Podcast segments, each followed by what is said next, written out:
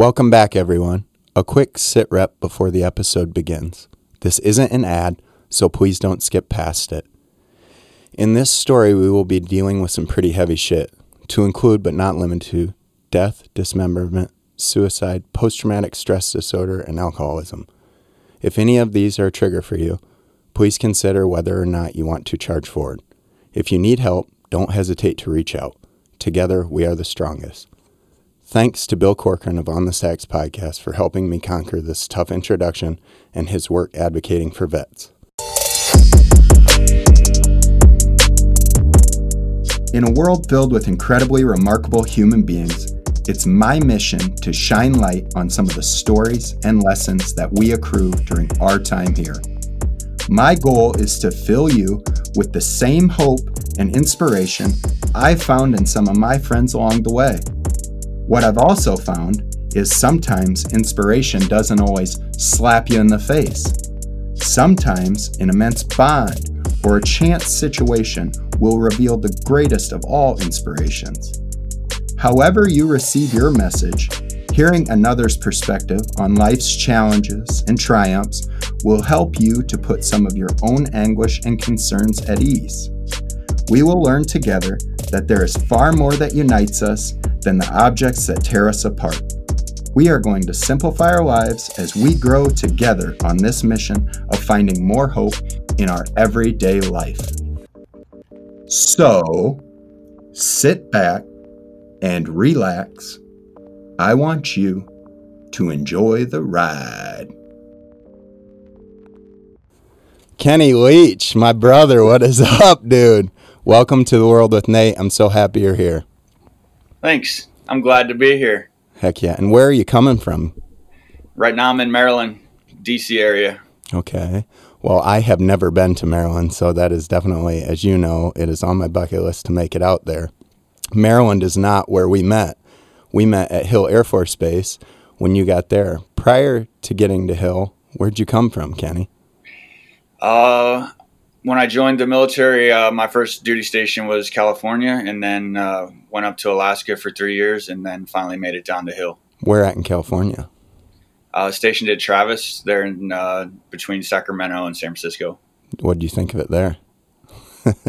Uh, well, growing up on the East Coast, it was uh, definitely a mind shift moving out to the West Coast. Let's just say they don't do things the way we do it on the East Coast. Okay, well, you say East Coast. So my last guess was a city girl from Philly.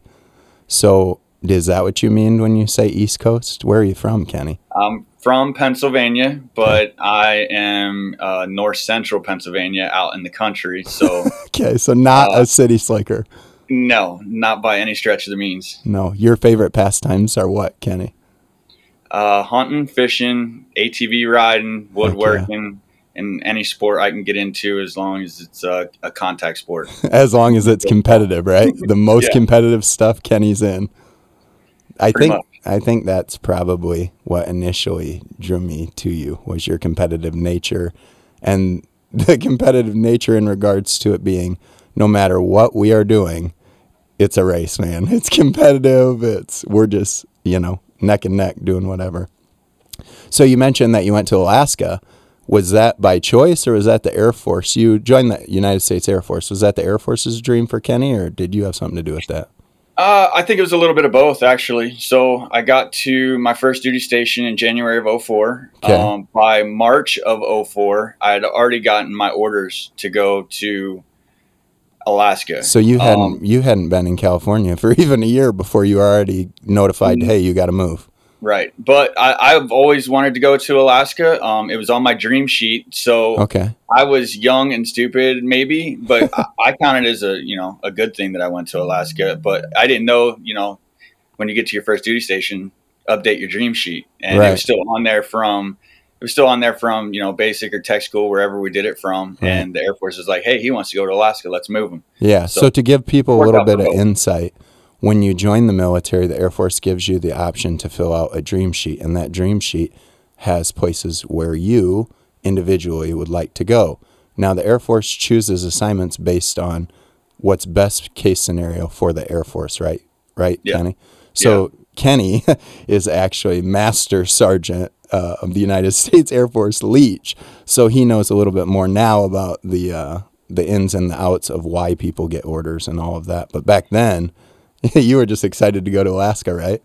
Heck yeah, it got me out of California ASAP. yeah, and you were how old at this point in time? What'd your family look like? Uh, let's see. Uh, I came in uh, in 03, so that made me about 23, just Okay, before my so- 24th birthday. So that's even a little bit older than 18 or 19.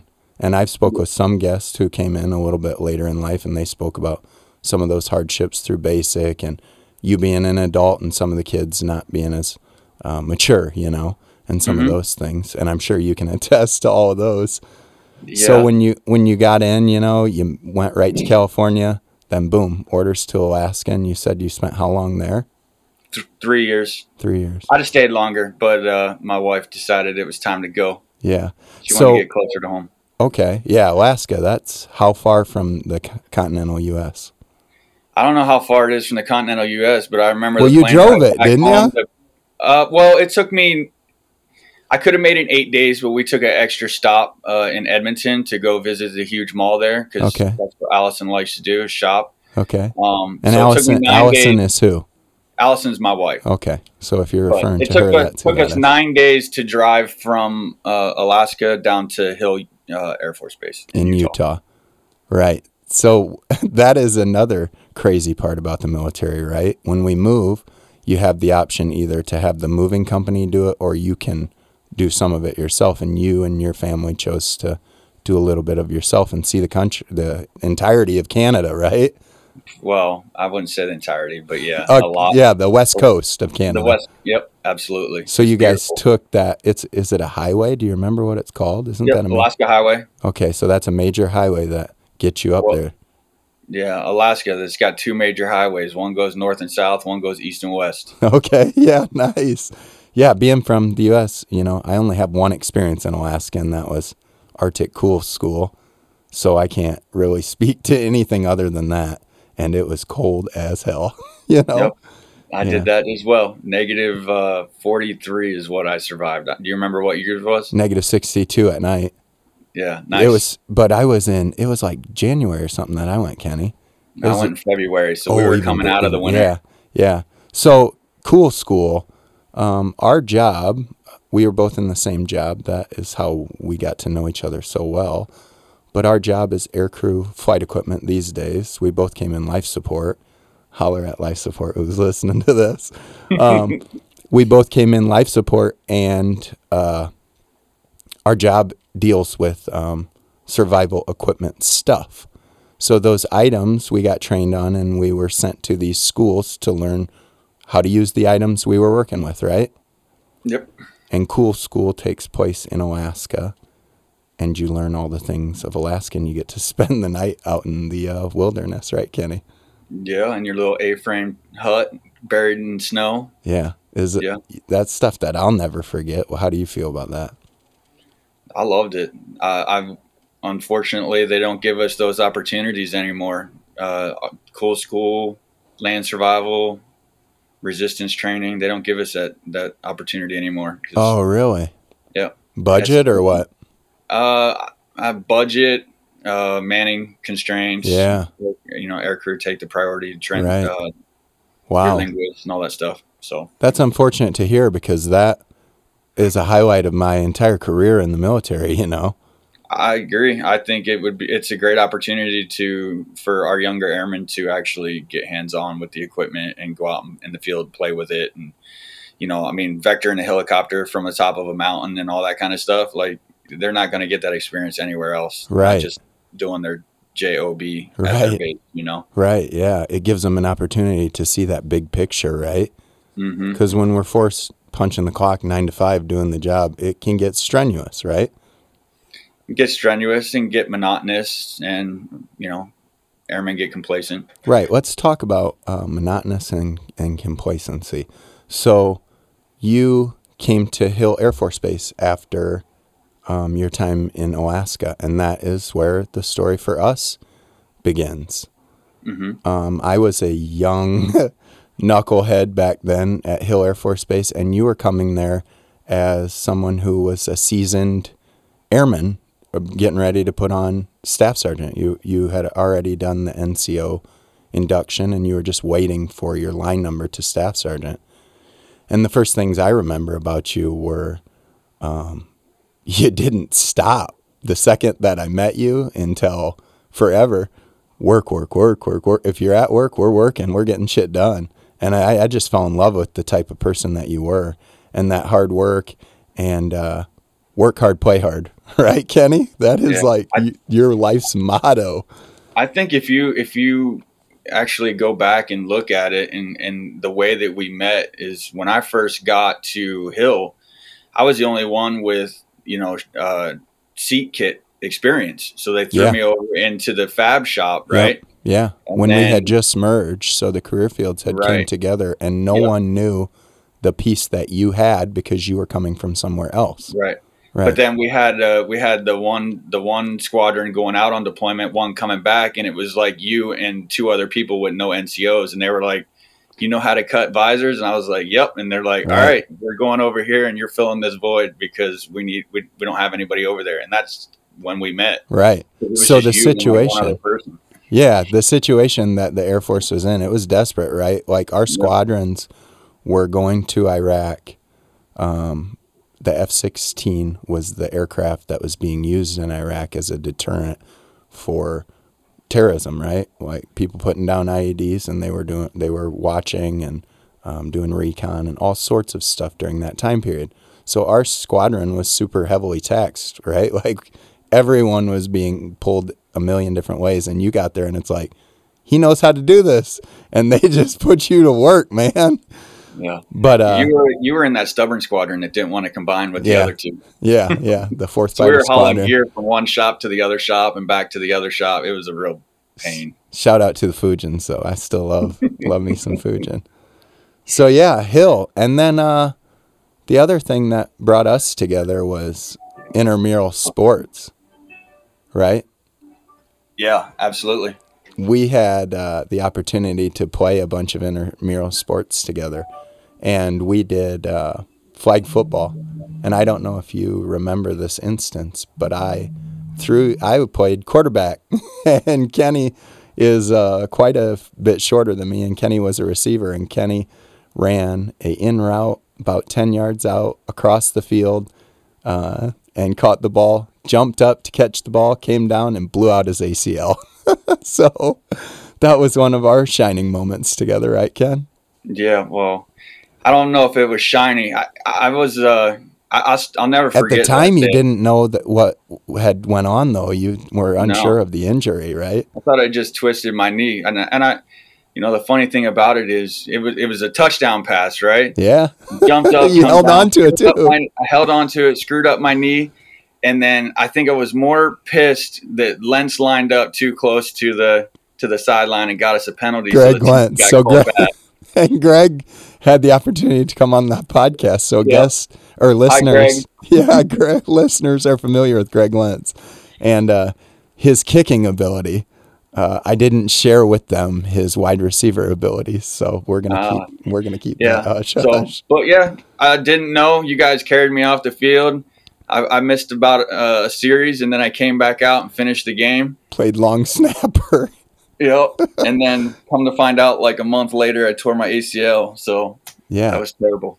Yeah, and that kind of stuff as a military member, that stuff kind of affects us more than the general populace, right? Like when you tear your ACL, we're supposed to be physically fit for the job.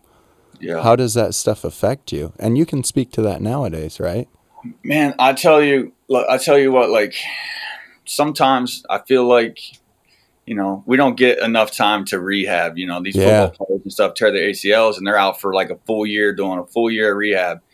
I tore my ACL. I had my surgery in November and I was taking my PT test in April. Yeah. And if y'all haven't ever been to Utah, it, that's considered high altitude. Yeah.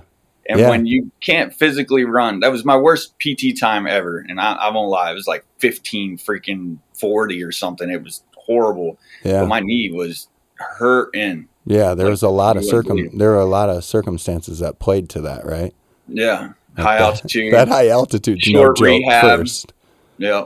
Yeah, And so, I can't. I've never had a major injury like that to my legs to deal with that. Well, where where, where most of that test we take for physical fitness for the military has to do with running, right? Mm-hmm. Like so. So let me, let me. I'll ask you, ask you a question if I'm allowed to. On yeah, heck yeah, you are, Kenny. So I remember you said the the hardest PT test you ever took. Do you remember what that was? Probably inside were, the bubble, maybe. No, you were no. at Scott. It was no. the walk test.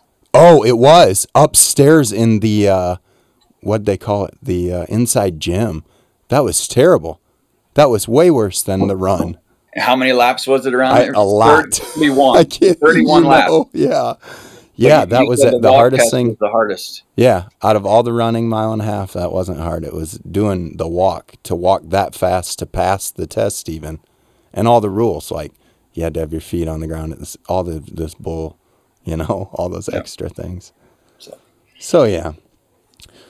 So when we're at Hill together, I had mentioned that the deployment schedule was tough. Um, I left in January of 2009 for a deployment and was gone until that summer. And I got back, and uh, right as I got back, we had lost a pilot. Do you remember that time period? Were you there yet? Yeah, you were. Yeah, you were I was there. I didn't remember you if you freaking out. I know I called you freaking out, and come to find out, your name was on, was on the parachute um, packing list. I don't know what that form is called anymore. Do you remember that? I remember uh, specific. So the instance I'm talking about, probably the seat kit, maybe. Yeah, was with George Houghton, who was a yep, yep. F-16 pilot when Kenny and I were at Hill Air Force Base, and tragically, he lost his life in a training accident. He got discombobulated thought the ground was up, pulled up, and went, and nose dove into the ground and lost his life on impact. Yep. None of that was known when he crashed. When he crashed, I was working at night with um, a couple other individuals, and uh, the squadron goes on lockdown w- when something like that happens. Has some, have you ever lost a pilot prior to that, Kenny, in your career? Uh, no. Um, I have never lost a pilot before him. We did have a uh, midair collision, but both pilots lived when okay. I was in a Alaska, a training accident. Okay. Uh, both pilots ejected, and they and they picked him up. So when that ejection happened, did they close down your workplace and? Um, they did not because they were not uh, in my squadron. One was, uh, okay. I believe they were from Virginia, and the other one was a F sixteen from Eielson. Yeah. Um, but the Virginia guys were TDY in our, and they were using our shop as kind of like their staging area. So he wasn't technically my pilot, but at the same time, they kind of had to lock our stuff down and yeah. go through his locker and all that other stuff. So I had just got back from that deployment to Iraq, and I was just off of R and R and a brand like not very old in the Air Force terms. A couple had been in maybe two years, and hit, this accident happened at night, and immediately um, the squadron shut off. You know, the doors are locked. Nobody can get in. Nobody can leave. Um, security forces shows up. Our superintendent at the time and the commander show up. The base commander, the with the wing commander, like every single important person on base is there within half an hour and that's when I'm like, shit, this is a huge deal. And being that young, I didn't really know what it all entailed, right? Like, I didn't know what anything meant. I was yep. like, so he crashed. So what's that mean? Well, they ask you to pull all of the equipment inspection records, which it's our job as aircrew flight equipment to inspect the equipment and make sure it's good for these pilots' flight, right? So yeah. after after this crash, you pull all these records and you provide those to make sure that the equipment wasn't at fault for these accidents. So I printed off stacks of paper and I'm looking through these papers and I remember seeing your name on some of those things that inspected. And I remember calling you like it was yesterday and not even, yeah. I just didn't know how to process it.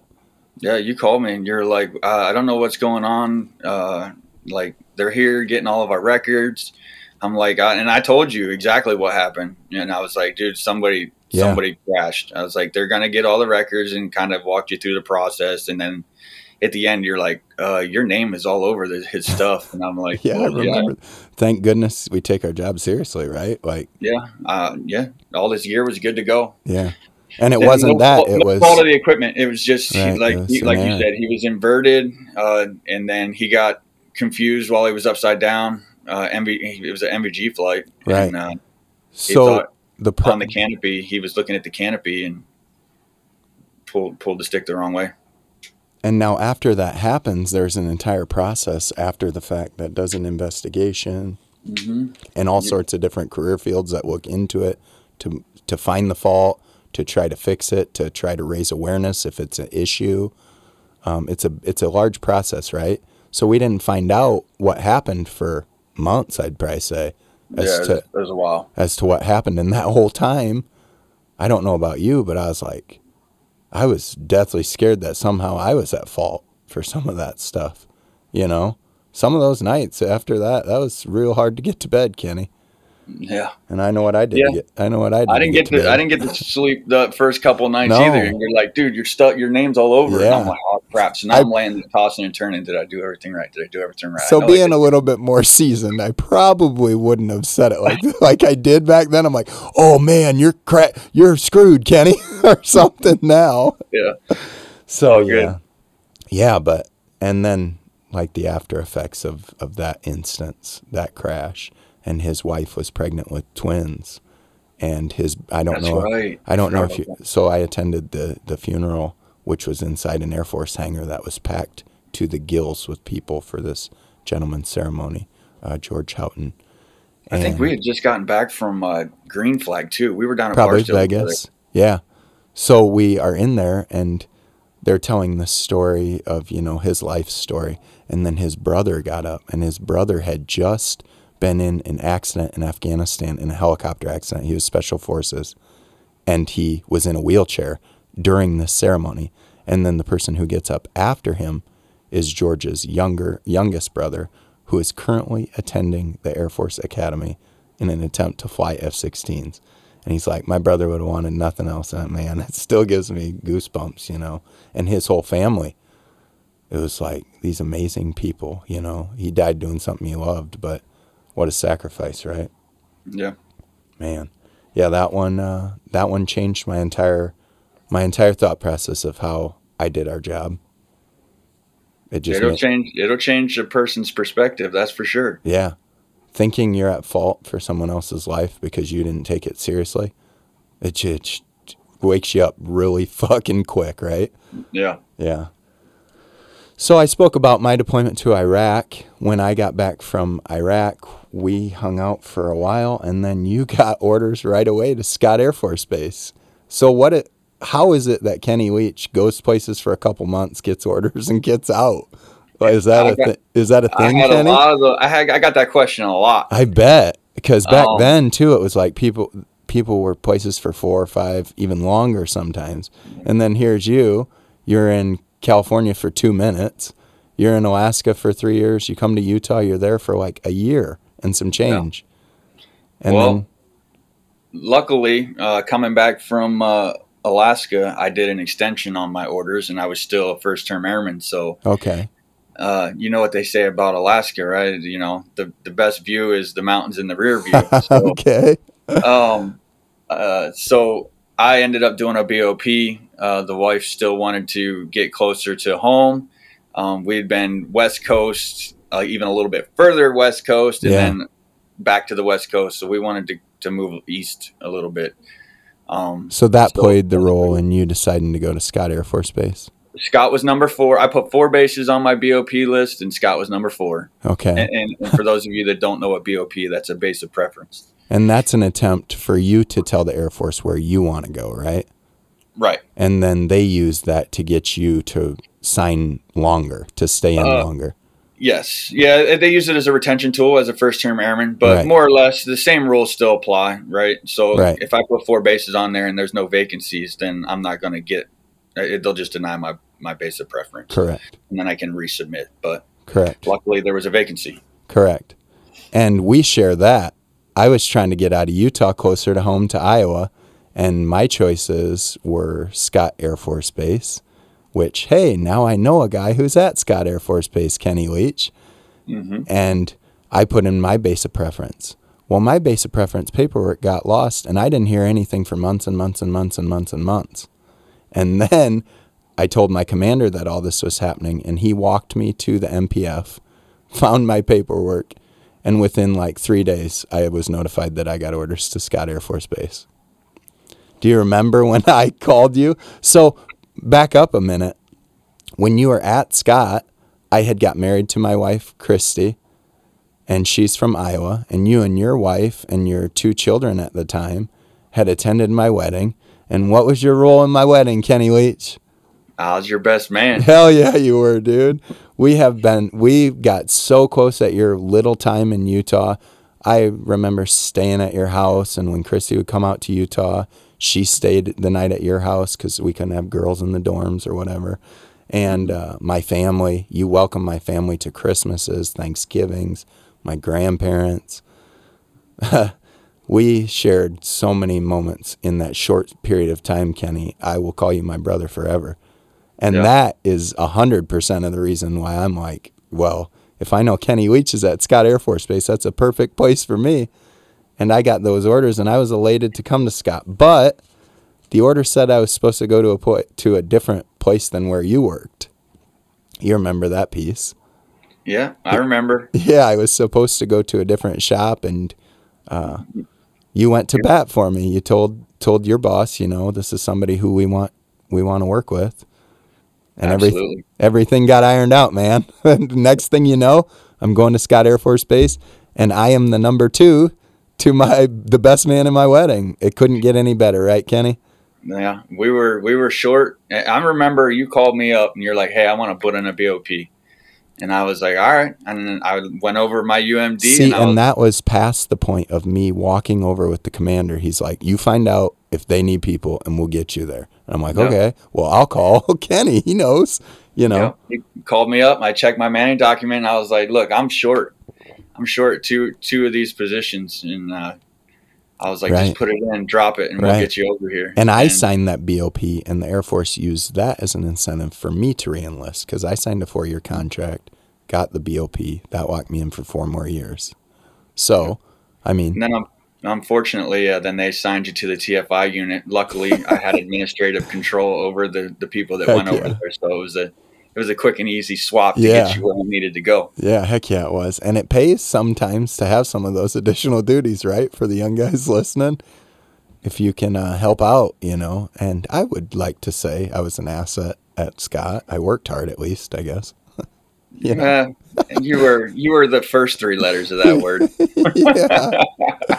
No, I'm, you definitely definitely my number two for sure. But I mean, it's it's all about you know people going to bat and going the Yeah. extra mile. I mean, I could have sat there on, on my hands and just and and waited till you got there and then tried. It to might not have happened. at that point, right? Yeah, I might have been working away from you, and who knows where our relationship would have went. I mean, I'm sure we'd still be friends, but we were with each other Probably not as close. every single day.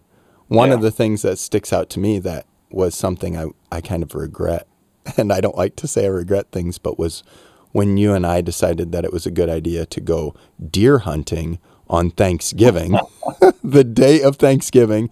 We didn't have any family in town at Scott, and we thought it was a good idea to go deer hunting.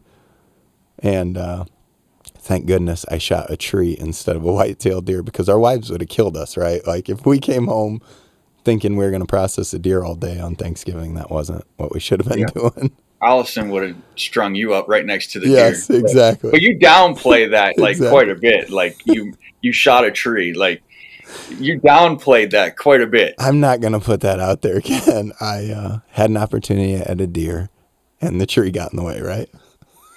Okay, so you say.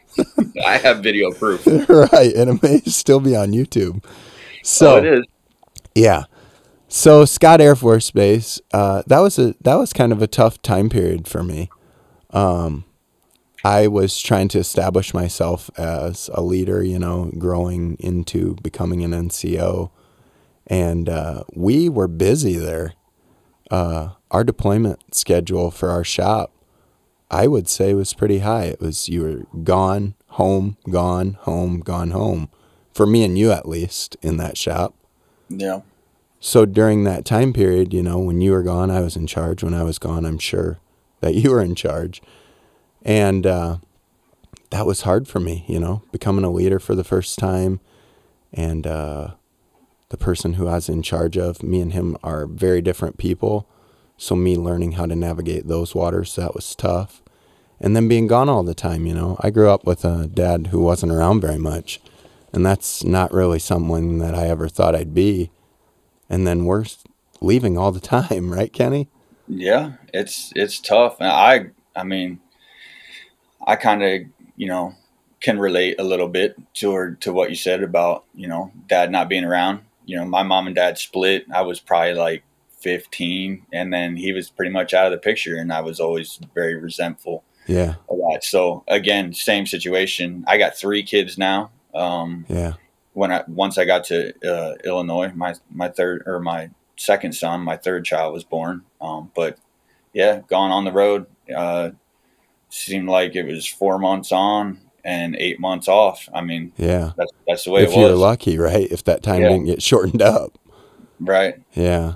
And what we what we don't think about when we say that is those four months on, then you get back and you have two months of R and R, which you don't return to work typically. Two weeks. or two weeks. Sorry, excuse me, not two months.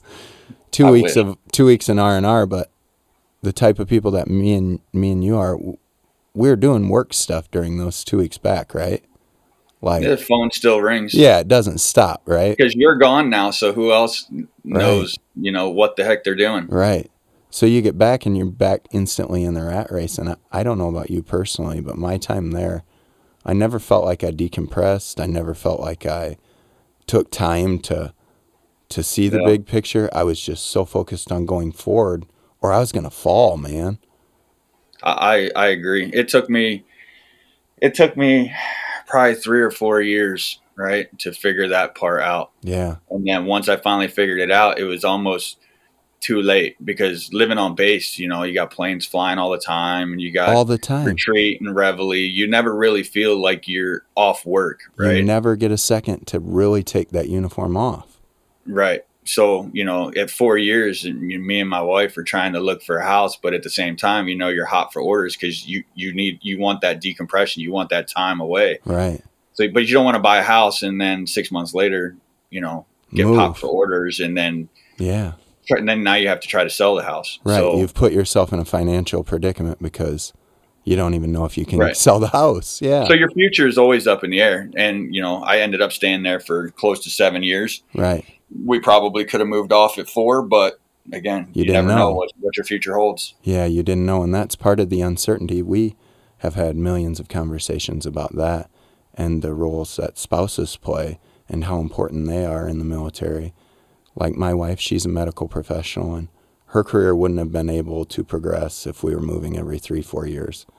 And I know that in your wife's case, she's made the comments before like, it would cost us so much to do childcare. Why not keep our kids at home? And that's a decision you guys have made. But to progress your career as a military spouse and move all the time, it's hard, right? Yeah. I mean, Yeah. She's the one that keeps me grounded. She's the one that keeps the house moving. Like Heck yeah. I just go to work. I make I make the money, pay the bills. well, she pay actually. She's the financial. Hell yeah. pays the bills. yeah, you just make the money. yeah. I like that. But uh, no, seriously, like they're the ones that keep the household going. When you're on the road, they get the kids Yeah. to school, they get them to their doctor. Life doesn't stop here, right, Kenny? Life Right. never stops in the U.S. running. Meanwhile, No. we're somewhere completely different, thinking about That's- something yeah, completely different. yeah. And It's that's true. stu- yeah. I don't know. And I felt when I was in the military, um, I never acknowledged the hardships. I just, I didn't have any empathy towards myself. Even like, if something needed done, done, I was the dude who was doing it. No questions asked. I wasn't worried about Yeah. how it was affecting me, how it was affecting my kids, how it was affecting my family. The mission was I get I'd get dinged on that for that same exact philosophy every time I would go in after my EPR or whatever, right? You know, and I, I'm a staff now. At the end, when I left Illinois, I was a tech. Um, you know, and that was always part of my feedback at the end was like, look, you need to let them do the work. And yeah. my philosophy growing up and, and, what was taught from my grandfather and my father and my mom and everything was like, if you want something done, do it right yourself. Right. yeah. So that's you, there's a, you got to switch off that mindset when you become a leader. Yeah. And, but figure out how to make your people work for at you. At the same right? time, at the same time, like we said before, like we're protecting air crew and there's lives sometimes in our hands. And yeah, when the job needs done, you you get up and do it. Yeah. You know, and there's another philosophy that I hold dear to my heart is I'm not going to ask somebody to do something I'm not willing to do first. Hell yeah. So how do you how do you separate the two? Right. You know what I mean? It's a balancing act, right? And right. especially for somebody like you, you're you've got how long left till you get to retire active duty military, Kenny? 23 months. you're not counting down or anything, right? Uh, nope. It's so, actually 20, it's actually 23 months today. Tw- congratulations, a little bit less than 2 years, right? And you've put yeah. in that will be 20 years exactly. Yep. Hell yeah. So I want to kind of dive into some of that stress of being gone, being home, being gone.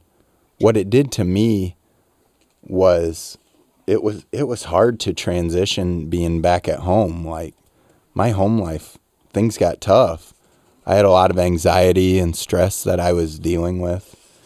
And then our work situation, we had a supervisor who wasn't wasn't the best supervisor I've ever had and there were some things going on at work, but that was a hard time for me personally and things got pretty tough when I made the decision to get out of the military.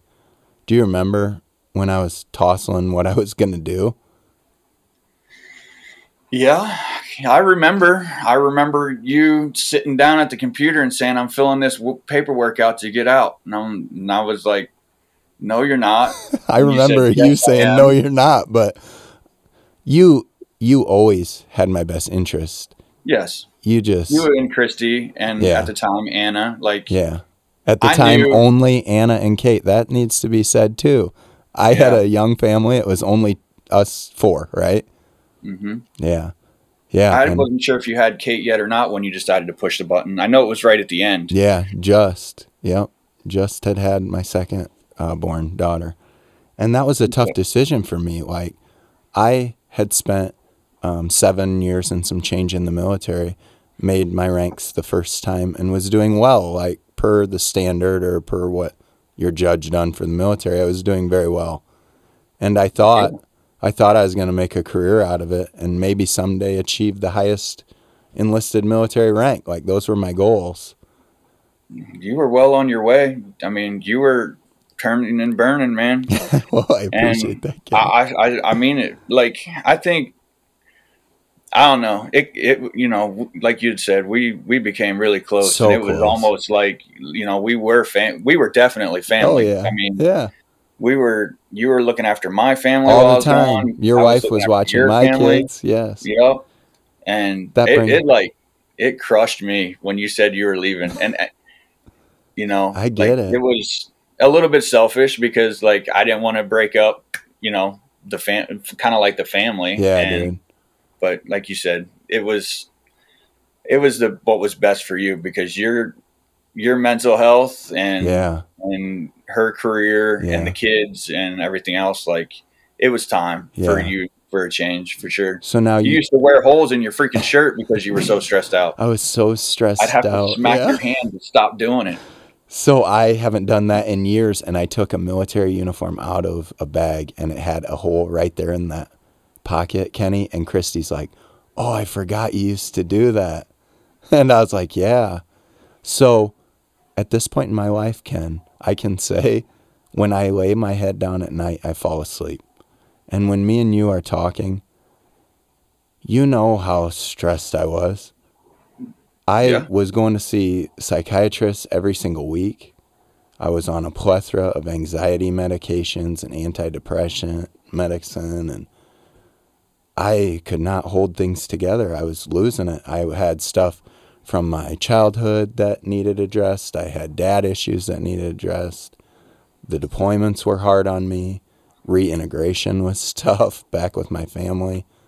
And I was a mess. And I thought the answer was was whatever pill I could get or you know the easy things those are not the answers come to find out right? You were a freaking straight zombie when you would come into work. I remember kicking you out a couple times because your medications had you so messed up i told you to go home. Right. And to no no one's fault. I was in the point i had gotten back from a deployment and they had adjusted my medication because my anxiety was through the roof. And it made me like lethargic. And i can't speak how i looked on the outside like but I remember just being in a fog, dude, and just being feeling like a zombie, right? Yeah. Yeah. It was bad there for a while. Yeah. And I don't I don't know what finally turned the page. I'm thankful that like you were so supportive of me getting help. Every time I was like, dude, I got to step out for an hour, I got an appointment. It was never anything. It was always, all right, dude. So thank yeah. you, Kenny, because there's not a lot of people who are bosses who, tr- at that point in time, treated mental health in such high regard. So thank you for that. But it got a lot darker than that, right, Kenny? Yeah. So you deployed, and I make the decision to get out of the military. And I kind of feel like my world is spinning out of control down the drain as fast as it can go, and I can do nothing about it, is how I felt. I didn't know if the decision of getting out of the military was mine or if I was making it to appease my spouse or if I was doing it on a whim or if it was the best thing even for me because I loved it, Kenny. Putting that uniform on, dude, there was is nothing else that made I felt like a superhero, man, every day. I know you used to give me crap all the time because my my sleeves weren't pressed hard enough. I just that stuff I got a lot, just like you, man. I got a long line of military veterans in my family, and I just remember as a kid looking up to those guys in those pictures on my great grandma's wall, and being like, "Those dudes, they're it," in wonderment, you know, like those are the heroes. Like I didn't, Michael Jordan was good, but I didn't grow up with like the sports heroes. It was my cousin Brett and my cousin Kelly, who was a Marine, and my cousin Brett, who was in the Army, you know like those are the dudes who I need to be like.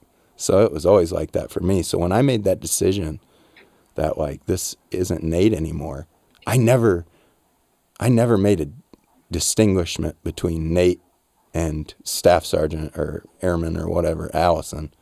And I got I got wrapped up in that, Kenny. And when you left, I just felt like I had nobody, you know? But that wasn't the case at all. When you left, then I had decided to get out. Part of the process of getting out is moving, and I moved my wife and my uh, two small girls at the time home because we had childcare and my wife had to find a job and we had to find living arrangement. So I was by myself in this empty house at Scott Air Force Base. And Kenny, you lived in the next cul-de-sac, so I was living with you. Do you remember that time period where you did you ever see my room that I set up in your house? I, I don't know if I set it up, but yeah, I mean, I remember when you going through that whole process, and I was like, dude, just get out of the house. Yeah. And then move in, move into my house. I'm not there, you know. Yeah. Give yourself somebody to hang out with, talk to whenever you're having issues or whatever, need needing talking to, right? Yeah. So Hell yeah! But yeah, I remember um, we had the the spare room back there because the boys, the boys didn't want to. They wouldn't. They, they wouldn't sleep in separate rooms. rooms. Yep. Yeah. They wouldn't so, sleep in separate rooms.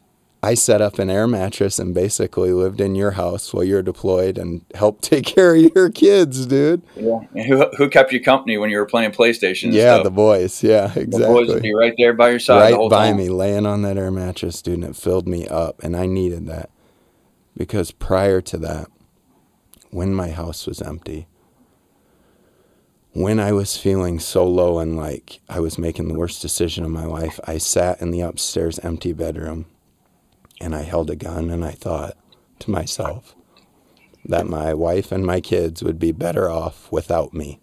And it was the scariest, darkest time of my life. And without you, Kenny, and without Allison and your family, I don't know if I could have made it through. So thank you. Dude, you don't have to thank me. That's what family does, you know? Yeah, dude. We look out for each other. I do know. So So that was the darkest time of my life and and thankfully that still remains pretty dark. And no one knew about that except your wife for months and months yeah. and months. And I I don't even know if I knew that until just now, to be honest with you, because she never told me. Yeah. She I, probably she wouldn't have told me that because I'd have come home and kicked your ass. I know. so after that happened, she actually gave me a note with some pretty special words on it, and I'm not going to share it, but I still keep it in my wallet. And uh, really, uh, yeah, yeah, it's it means a lot to me because we went through it together, and she was always there, like, and checking in on me and making sure, you know, like, are you doing okay? And I just know, like, you need those types of people in your life, and I'm thankful that I had you guys during that time because it does get dark, and the statistics show for military veterans, the statistics are high with people that are taking their lives, and the darkness always lifts, right? Things always get better. Look, I'll be the case study. At that point in time, it was me, my wife, and my two girls. I would have never had my son or my wife, or I'm the happiest I've ever been. You know? That stuff never happens if that nope. day goes I think when you get stuck in a rut, you're only looking at the present. You're not never looking at the future. That's exactly how it was. And I was, I had went cold turkey off all those medications. I was on so many different things. And I thought, if I get out, I don't have health care to pay for those medications. I didn't know what was available. So I'm like, I got to get off this stuff, which come to find out, don't quit your medicine cold turkey. Work with your doctor and develop a plan. That stuff affects your brain and the chemistry inside your brain. I didn't know any of that, you know. I was supplementing with tons of alcohol. I binge drank all the time. That's not good for you. My diet was trash. All those things I've learned to take better care of myself, and it's paid off. So I would encourage people to try to do the same, right? But hell yeah, I'm thankful for that for living with Kenny Leitch and in the Leitch family because it saved my life, really, dude. Yeah, well, I'm I can't take credit for it because, like you said, I wasn't there. Yeah, you were deployed, we, and that was we, part of. We were we were always tight yeah. from day one, yeah. you know, and brothers are brothers. Hell yeah! It doesn't matter if you're blood or not. Hell yeah! Take care of each other. Hell yeah! And those those things still echo true. You know, I've transitioned out of the military, but me and you, our friendship remains over the years, and that's awesome to see. That yeah. wedding, the wedding was 2010 that you came to Iowa, Kenny, and I hope this year again you can make it out in January, have a little reunion tour. It's crazy. It's that long ago already. I know, dude. I can still remember walking through the McDonald's parking lot in my sock. Let's not share that story, Kenny. in your service dress uniform, getting a cheeseburger. Yeah, let's keep yeah. that one quiet. Hey, so, you just brought it up. Hell yeah. So, um, on from that tough time, you know, the light shined. I got out of the military, and what happened in your life? You got, you left Scott. You got orders. You're trying to go closer to the east. Try trying to go closer back home. It was scary. I mean, honestly, I come back from lunch. You know, pop open my email and it says you've been selected for an assignment. Go to go here and, and find out where you're going. And I'm like, crap. Nervous, huh? And it, oh yeah, straight. Why anxiety. were you nervous during that time period? What were the options? The possibilities? Uh, there weren't. I didn't do a BOP or nothing, so I could have went anywhere, anywhere in the world. Correct. Right? You could have. You could have been to a place without your family too. Correct. Yeah, for sure. Yeah. So and, there's uh, options in the military for the rank that you were to go to Korea for a year without your wife and kids, right? Yep. Yep. Yeah. And and at the same time, you know, you're you're going through anxiety stuff, and so am I. I'm going through anxiety and PTSD stuff from my tour in Iraq. But uh, yeah, I was so freaked out because I was pretty comfortable where I was. I was pretty close to home, even though it was a 13 hour drive. Yeah. Um, I couldn't even open it. I, I had I had my number two, my new number two.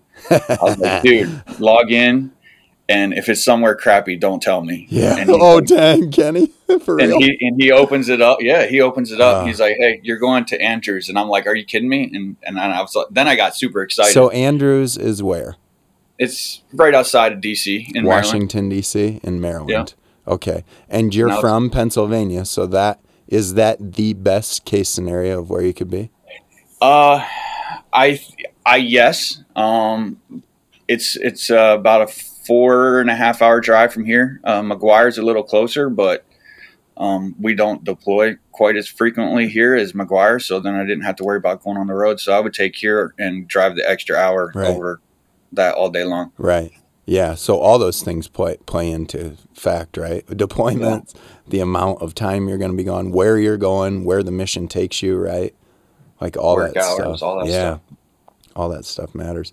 So you got what you wanted, right? Yeah, finally Yeah. got here. Hell yeah. You've moved your way all across And, the and honestly, so I it's such a cool opportunity, right? Because I was actually born here. At- So to be born here when my dad was in the military, and hopefully in 22 months retire from here, that would be quite a story. That would be quite the story. Yeah. I didn't know that that was uh, where you were born. I knew that your dad was military and Hospital still called the same thing it was when I was born. Wow. it's crazy. that's what's on your birth certificate. Yep. Get out of town. That is awesome, Kenny. That's sweet. That's sweet. Yeah. So 22 months until you punch the day. What Punch my ticket. what has your time at Andrews looked like, and what do you do? Which- uh, it's been pretty good. I mean, it's DV airlift here. Uh, so what does that mean? DV airlift, distinguished, distinguished visitor. visitors. So we deal with uh, all the big wigs, um, cabinet members, VP, everybody that flies on the blue and white plane. Okay. Whenever you see it land somewhere, you know, our, my squadron or the flying squadrons usually have it, they'll have a hand in it. So Cool. And you made master sergeant. You made it into the ranks of senior NCO. yep, Congratulations. I've congratulated you before, but now on air. Thank you. Congratulations, dude. That is a huge accomplishment inside the enlisted world to make it to the ranks of senior. I, I hit my goal. That's E E seven was what I was shooting for when I came in. You have been saying that since the day I met you. If I can make it to master sergeant and retire, I'd Yep. be happy. I, I had a hidden gen- agenda behind it. You know, my dad, he he, re- it looked like he was going to retire as an E six, so I wanted to one up him, and then yeah. like right before he retired, he he put it on, and so now we're we're the same. Hell yeah. Which is kind of cool, right? Two master Yeah. sergeant Leitches that get out. Yeah. You've you've followed that footsteps. Do you ever uh, impart that stuff on your two boys or McKenna or your daughter? Do you ever? Hon- inc- Honestly, no, no. I, I tell them not to. Yeah. Yeah. Yeah. Some I of mean, those. if, if that's the path that they want to take, you know, I'm, I'll fully support it. But I think they, being, you know, my dad was only in for like four years or six years when he got out, Yeah. and then he ended up re- retiring guard. yeah. Um, so I didn't really know what the military. Yeah, I didn't know what the military life was all about. right. And uh, the kids, my three kids, they all see what it's all about. You know, long hours away, Yeah. missing baseball games, missing holidays, deployments, all that kind of stuff. So I don't know if they'll follow my path or not. And like I said, if they Yeah. do, I'll support it. But I tell them all the time, I'm like, look, you need to, the way the world is now, you know, I, I tell them all the time, like, go to school, find a job that's always going to be there, Yeah. i.e., you know, nursing, radiology, something in the nursing field Yeah. or in law enforcement or something like that, Yeah. or uh, forensics. Um, or do a trade because they're always going to need an electrician. Heck they're always going to need HVAC. They're always going to need plumbing, and they make stupid money. I know nowadays they're even more now. I'm paying ninety five dollars an hour right now just to have the engine on my lawnmower freaking Yeah. fixed. I mean, come Yeah. on, Yeah. like for real. so. I, I tell them that's what I tell them. I'm like just because the military, you know, the military, like you start out at the bottom of the totem pole. Yep. Even me, twenty three, yeah. more. I know more probably than because I went to a little bit of college. I, I you know, I worked out in the civilian sector before I joined. Yeah. And you come in and you're more mature and you got this 18 or 19 year old Knucklehead like me. trying to tell you what to do and you're like you're an idiot. Yeah. But you then you get schwacked for it Yep. and you get paid nothing Yeah. as a E1 or E2 or you know, you, you're bringing home like 700 bucks a month. I mean, how do you live off that when gas is 350 a freaking gallon? yeah. Yeah. I share the same kind of sentiment. Like if my kids, if it's something they want to do, I'll support them. But uh, you definitely don't have to. It's whatever, right? Right. Heck yeah. So 22 more months, and then you're gonna punch the ticket. What does retirement look like for you? Have you decided yet? Oh, well, I got nine more classes left for my bachelor's. Okay. Uh, hopefully, I can get into the fish and wildlife management uh, career field. Heck yeah! I, I, already told you what my hobbies were in the beginning, yeah. so that should fit. Exactly, um, it fits perfectly, Kenny. It Nate's still Nate's still playing the lottery here, so he said when he wins the lottery, he was going to buy a big, huge chunk of land That's and let me true. be his deer deer management person. That's still true, Kenny. so. that's my that's what retirement looks like. Good. Nate Nate wins the lottery, and I work for Nate. Perfect. Heck yeah, I like your uh, aspirations there, Kenny. Well, I appreciate you taking the time. I know you're a busy dude and you have some inspections and some important people coming, so I don't want to waste any more of your time. But I appreciate you coming on, to Kenny, helping me share a little bit of my story.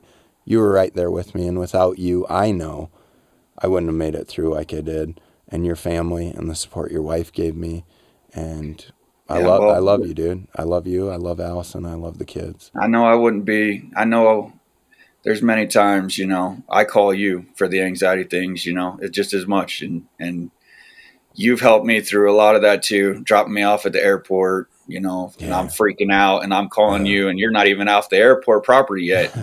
I'm like, come back and pick me up. I don't want to, you know, I know, dude. Or sitting down at Brings Fort Bragg and memories. freaking out. So yeah, trust me, you're the one that got me into going to mental health. And even, even when I'm not going, and I have my mental breakdowns, you're you're on my speed dial. So I appreciate that, Kenny. That means a lot to me because if I can help one person, dude, especially if I can help the best man, I am down for that.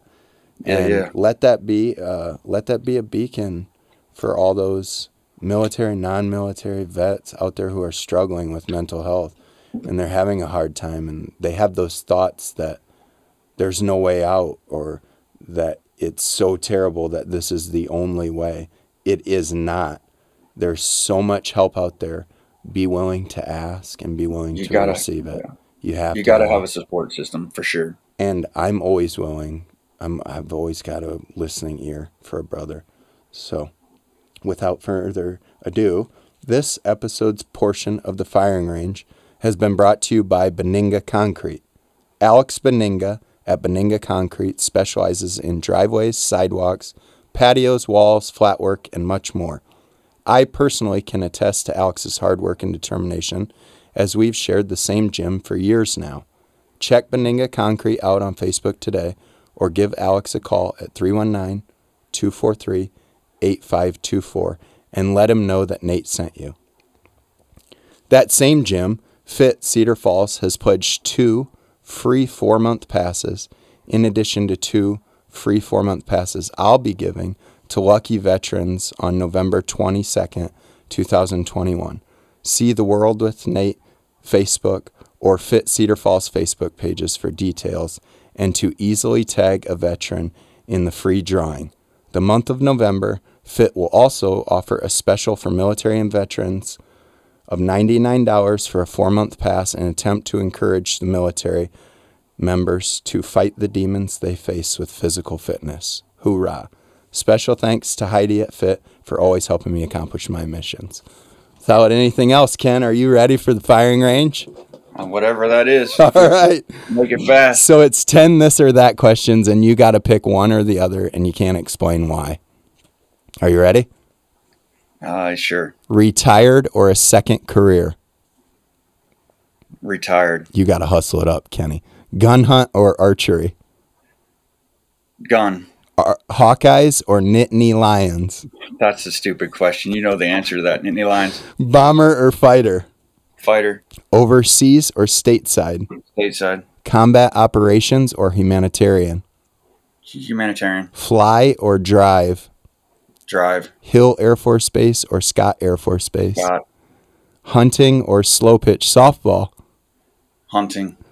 120 day deployment with 24 hour 24 7 hour ops, 180 day deployment with days off, or a 365 day with 40 hour work weeks. 120. Still taking the short, huh? Hell yeah. yeah.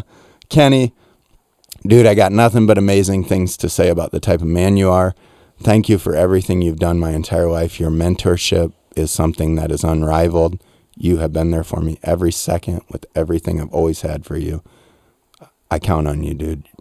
You're my best man. Still today, Kenny. I appreciate it. Thank you, dude. Take care yep. of yourself. And for all those veterans out there fighting the fight, know that you're not alone. Thank you.